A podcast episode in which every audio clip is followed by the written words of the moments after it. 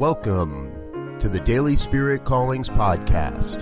I'm your host, Robert Brzezinski, and I invite you to join me every day as we explore an affirmation, inspiration, and call to action for your life this day.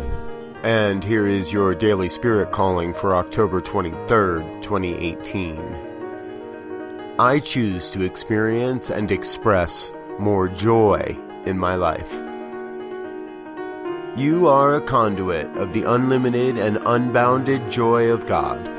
You have within you the power to express your inner reservoir of joy or withhold your joy from the world. Choose this day how you want to share your joy. Today you are called to be an expression of absolute joy flowing through your words, your smile, your day, your life. Thank you for listening to Daily Spirit Callings. If you found value in this program, please share it with your friends.